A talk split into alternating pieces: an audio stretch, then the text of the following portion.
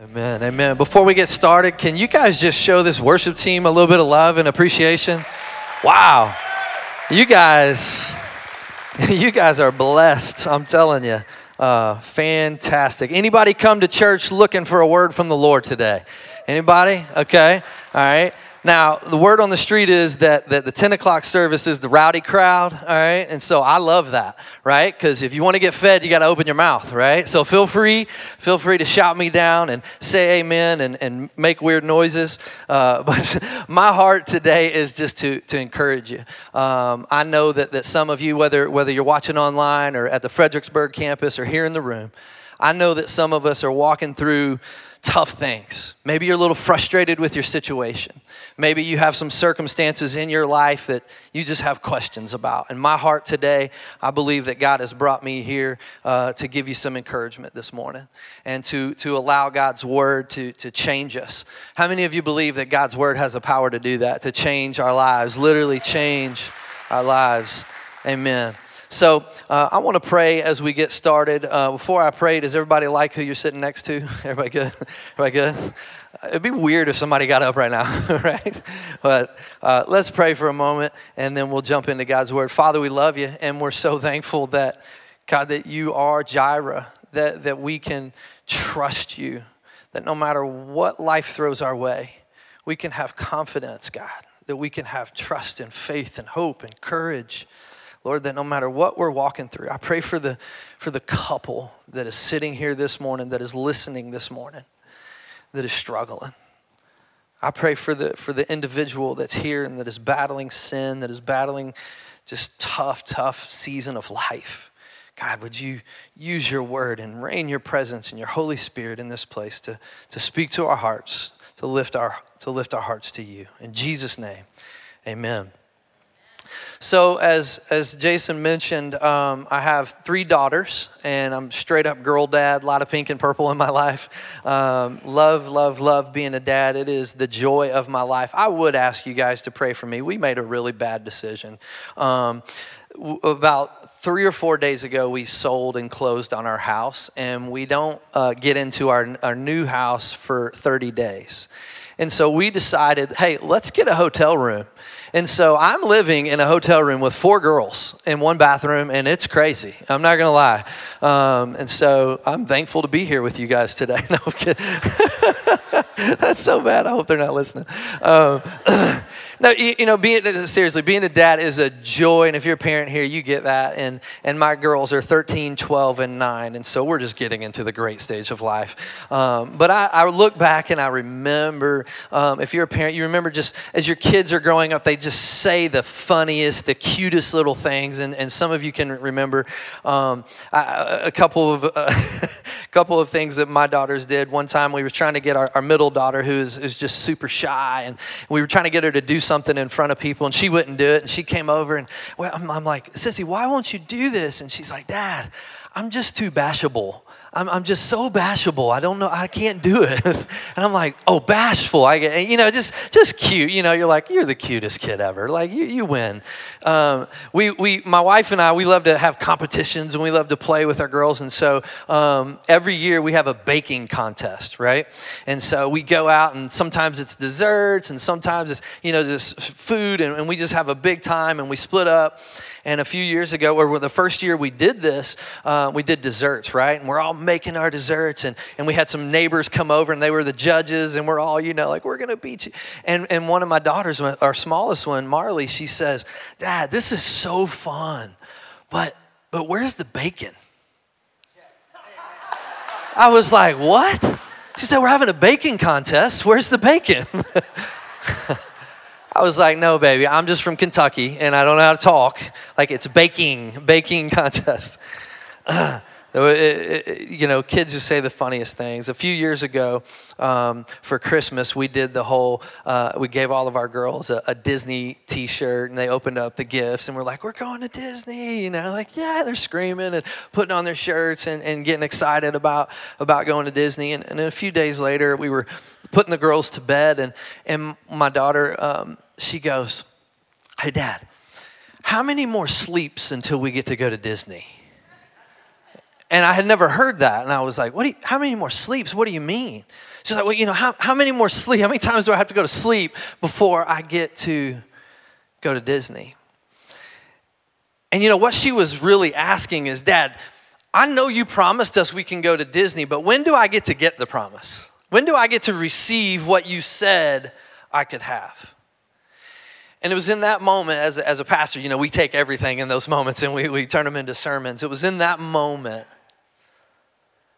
that God just whispered, That's a question that so many people are asking me. God, I, I hear your promises.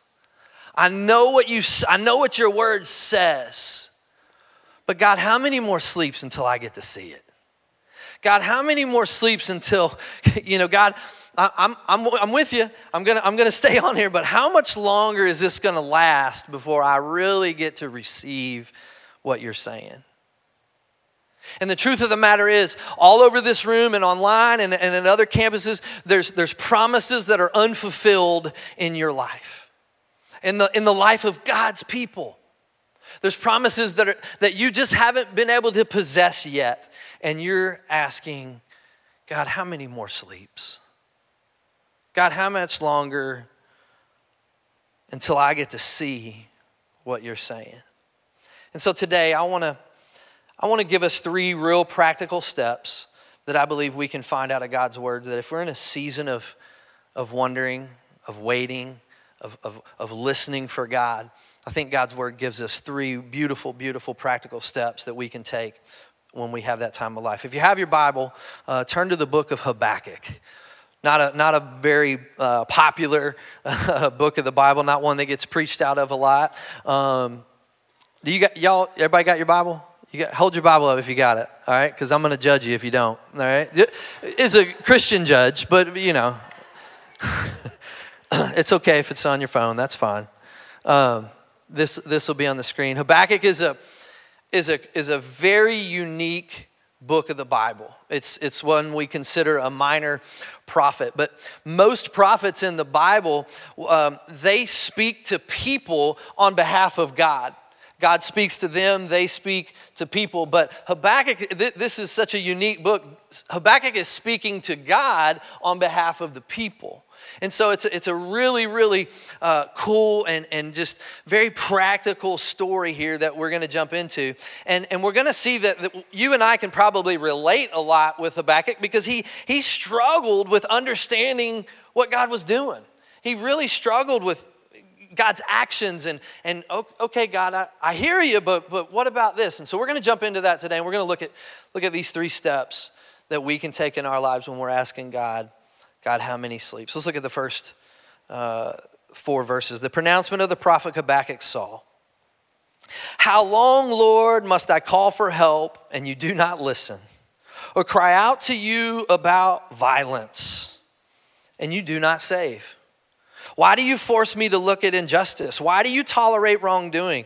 Oppression and violence are right in front of me. Strife is ongoing and conflict escalates. This is why the law is ineffective and justice never emerges. For the wicked restrict the righteous, therefore justice comes out perverted. So, right here at the beginning of the book, he's questioning God. What are you doing? How long do I have to wait? I'm discouraged. I'm frustrated. I don't see this is impossible. I'm growing weary, and God, I'm crying out to you because what I see is crazy. And, and uh, again, the context of this story, the, the, the, people of Judah were wicked, wicked people, and, and they were, they were uh, you know, destroying the good people, if you will. And, and Habakkuk is just like, God, I don't understand. Why are you allowing this to happen? Then, verse 5, God gives him an answer. He says, Look at the nations. Observe, be utterly astounded, for I'm doing something in your days that you will not believe when you hear about it. Verse 6 Look, I am raising up the Chaldeans, that bitter, impetuous nation that marches across the earth's open spaces to seize territories not in its own They are fierce and terrifying. Their views of justice and sovereignty stem from themselves. So God given him this answers and he's telling him what he's doing. But I want you to notice, look at, look at the first word of verse 5, first word of verse 6. He says, look. Look at the nations. Look, I'm raising up the Chaldeans. He says, listen to me, Habakkuk. I'm working. And just because you don't see it doesn't mean it's not happening. Just because you don't understand it doesn't mean I'm not working. You see, what God was doing to, to, to conquer the people of Judah, to, to give them their justice, He was using another evil people, the Babylonians, to come and conquer them. And Habakkuk just couldn't understand. Well, why would you bless the Babylonians? They're just as bad. Why are you going to let them go conquer? And but Jesus or, or, or God says, "Look, Habakkuk, look." So Verse 12 Habakkuk has a response. He says, Are you not from eternity, Lord my God? My Holy One, you will not die, Lord. You appointed them to execute judgment, my rock. You destined them to punish us. Your eyes are too pure to look on evil, and you cannot tolerate wrongdoing. So, why do you tolerate those who are doing treacherous things? Why are you silent while one who is wicked swallows up one who is more righteous than himself? You made mankind like the fish of the sea, like marine creatures have no ruler. The Chaldeans pull them all up with a hook, catch them in their dragnet, gather them in their fishing net. This is why they are glad and rejoice. That is why they sacrifice through their dragnet or burn incense in their fishing net. For by these things their portion is rich and their food plentiful. Will they therefore empty their net and continually slaughtering nations without mercy. So he goes right back to questioning God. So he had all these questions God, I don't see it. God, I don't understand it. God gives him an answer. But then he goes right back to questioning God, what are you doing? I didn't like that answer, God. Give me, give me a different answer. Help me to understand what are you doing? Why would you allow this to happen? And then something changes. Look at chapter 2. Look at the first two verses here. Something changes in Habakkuk. He says, I will stand at my guard post and station myself on the lookout tower. I will watch to see what he will say to me and what I should reply about my complaint. You see, Habakkuk changed his position and it changed his perspective. So, number one, you and I, when we get in these times of life, when we're asking God how many more sleeps, number one, we got to refocus our perspective. You see, Habakkuk was focused on the problem, not on the Savior. He was, he was focused on here's the issue, here's what's going on, instead of being focused on God. And from his perspective, it looked like God wasn't being fair. It looked like God didn't care. It looked like God wasn't doing his job. But then he changed his perspective. He changed the way he began to view things. He says, I'll stand at my guard post and I will look for God. You see, when you and I are in that place of waiting, when we're in that place of not understanding, we gotta, we gotta recalibrate. We gotta refocus our perspective and get a better understanding. See, he went to his lookout to get his eyes on the Lord. And where you position yourself in life determines what you can see. Let, let, let, me say that again. I want, you to, I want you to really grab a hold of that. Where you position yourself in life determines what you can see. And, and, and what you see is determined by where you go. And, and as parents, we, we talk about this a lot to our kids. It's determined by what? Who you hang out with. Right? We hang out with, with people that are full of joy and full of, full of hope and, and, and giving God praise and giving God glory, man, that's going to rub off on us. But what about the, the, the vampires and the pirates in our life, right? The people who just suck the life out of you, the people that just steal your joy. Those are the people that, that it's really difficult for me to refocus my perspective if that's who's in my life. You say, well, well, Bobby, okay, I get it. You know, change my perspective, you know, get, get in a place. And, and I'm at church, right? I'm at church. I'm, I'm, I'm striving to, to see God. I'm striving to, to, to get this better perspective. And, and church absolutely should lift your perspective. It should help us to see over our problems and know that we serve a God and encourage us that, that He can handle our situation. But, but what do you do when the, when the preacher preaches on joy, but you still go home depressed? What do you do when, when, when, there's a great message on blessing and, and peace and happiness, but your home is, is full, of, full of turmoil and, and fussing and cussing and eye rolling teenagers? Like, what, what do I do in that time? You see, I believe that the enemy loves to use our problems to block our perspective. He loves to put stuff in our past so that we can't change our perspective, so that we can't look and see that, that God is in control. And so often in our lives, there's a, there is a problem standing in between God's promise and my possession. And we got to be able to understand what, that, uh, what our perspective needs to be. See, Habakkuk was focused on the problems and how impossible they seemed. And I heard a pastor say one time impossible situations are not intimidating to God. Habakkuk's looking and he's like, I just don't understand how you're going to fix this. And maybe that's you this morning. I just don't understand how this is going to work out in a good way. Impossible situations are not intimidating to my God. And whatever it is you're walking through today, we need to understand that I got to get the right perspective. The enemy wants you to, to feel desperate, and he, he wants to put up walls in your life so that it will change your perspective. But no matter what it is, it's not a sign that you're never going to experience God's promise.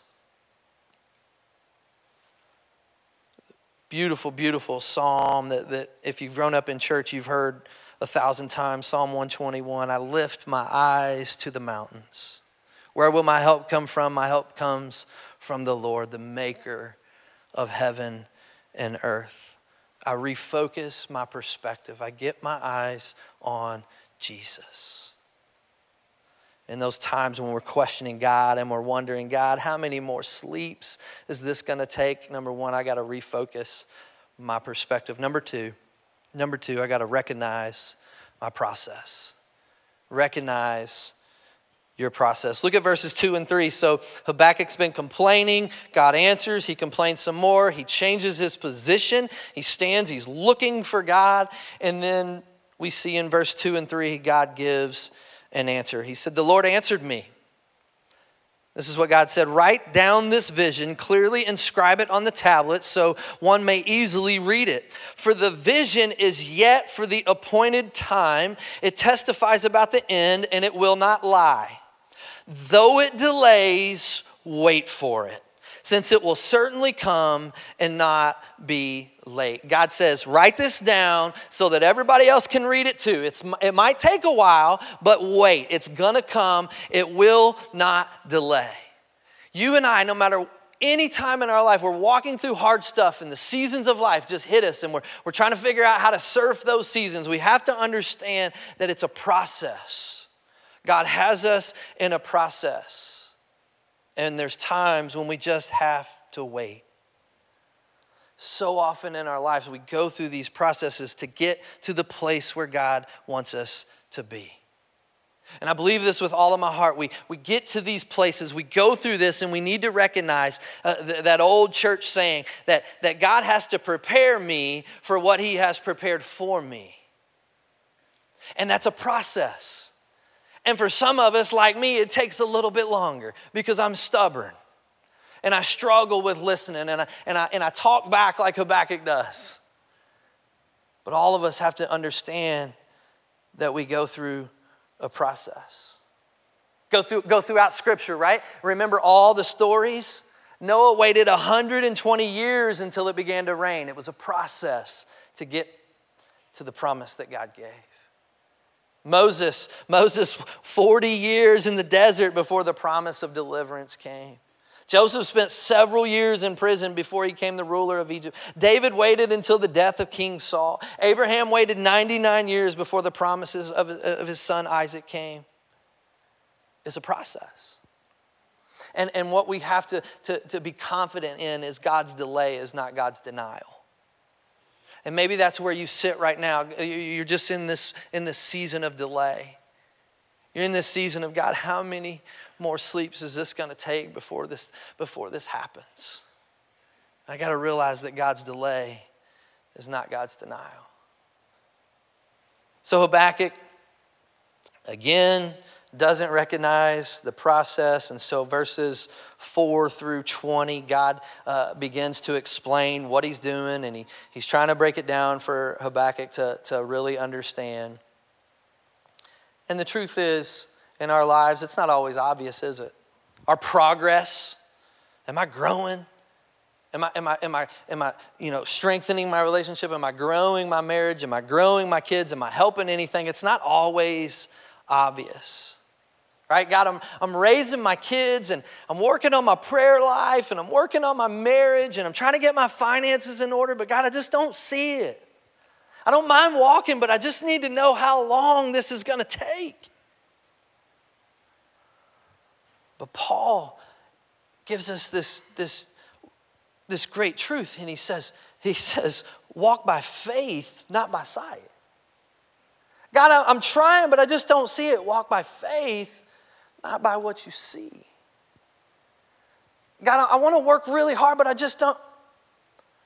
You and I have to get to that place where we, we, we recognize this process and we, we believe that, that it's working even if I don't see it. Doesn't mean that your faith isn't working if you, if you don't see it. And maybe today that's where you find yourself. And, and I believe with all of my heart that, that God brought me here from South Carolina for you to hear this. Keep showing up, keep working, keep fighting for your marriage. Don't give up, keep walking, keep going to counseling, keep, keep praying for your kids. Don't, don't stop. Just because you don't see it, don't stop.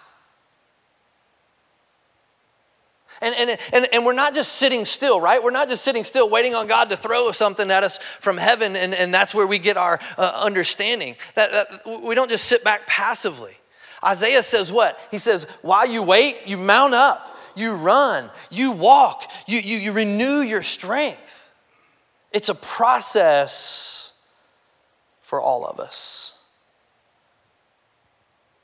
Wouldn't it be a shame that you were this close to victory, but you decided to stop.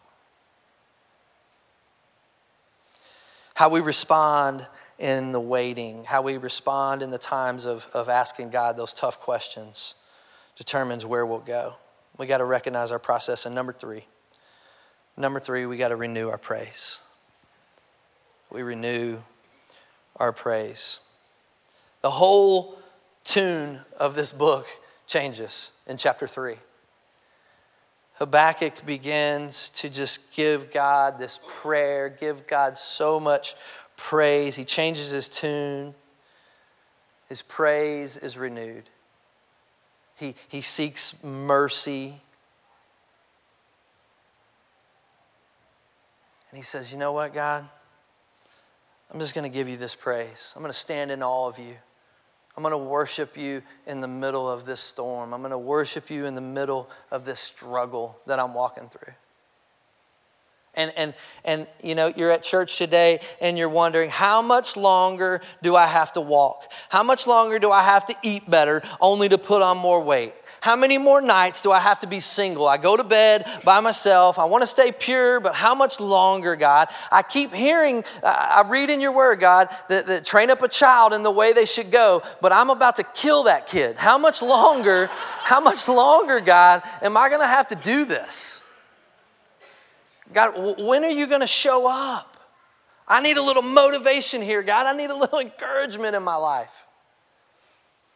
And so often in our times when we when we just get these these negative, this this false narrative, these false fiery darts that the enemy's throwing at us, we have to combat that with God's truth. We can't combat it with our feelings or our circumstances. We combat it with God's truth. And, and here's the truth for somebody today Hebrews chapter 10. Write this down. Remember this. So do not throw away your confidence it will be richly rewarded. You need to persevere so that when you have done the will of God, you will receive what He has promised. That's our confidence. That's how I know, God, even when I don't see it, I can have confidence that you're going to do it. Even when I don't understand it. And God says, I need you to know that once you get into your promise, who brought you there? I need you to recognize that it wasn't by your will, but it was by mine. And how do we do that? We renew our praise. Listen to me, church. I believe this with all of my heart. Praise will lift your perspective. When, when I begin to praise God, when I, give, when I begin to glorify God, when I begin to celebrate the goodness of my God, it helps me lift my perspective. Close out this chapter. Look at verses 17 and 18 as Habakkuk is expressing his confidence in God. He's, he's praising God. And, and I want you to hear this. Though the fig tree does not bud, and there is no fruit on the vines, though the olive crop fails and the fields produce no fruit, though the flocks disappear from the pen and there are no herds in the stalls. Verse 18, yet I will celebrate in the Lord, I will rejoice in the God of my salvation. No matter what, I'm going to give you my praise, God. No matter what happens in my life. Verse 19 The Lord is my strength. He makes my feet like those of a deer and enables me to walk on mountain high. That's the God we serve, church. That when we're in the midst of our struggle, when we're in the midst of God, how many more sleeps is this going to take? That we have a God that no matter what we're walking through, that we can rejoice that He has the power over it all. And what I need to do is I need to understand that my joy is in the source, not in my circumstance. It's in the source, not in the circumstance. Another version of the Bible in, the NASB, verse 18, it says, Yeah, I will celebrate in the Lord, I will exalt I will, it uses the word exalt in the, in the Hebrew word there. It means to visibly show your, regardless of how bad your circumstances are, I'm going to give God my praise. I'm going to use my life to exalt Him. People see it on your face, they hear it in your words, they see it on your social media. I'm going to exalt Him no matter what. For many of us, you've been a, a follower of Christ for a long time. We start out passionate. We want, to, we want people to experience Jesus. We, we, we, you know, we're just passionate. We love the Lord, but then something happens and we begin to fade and slow down. We grow weary of the struggle. We begin to simply survive instead of thrive that's exactly the time that we need to renew our praise. And maybe that's where you find yourself today. The reality is, there's some struggle in your life. Maybe no one knows about it. Maybe it's between you and the Lord. But if you're missing the presence of God in your life, start praising Him. Start praising Him. I want to ask you this morning, if you would, just bow your heads, close your eyes.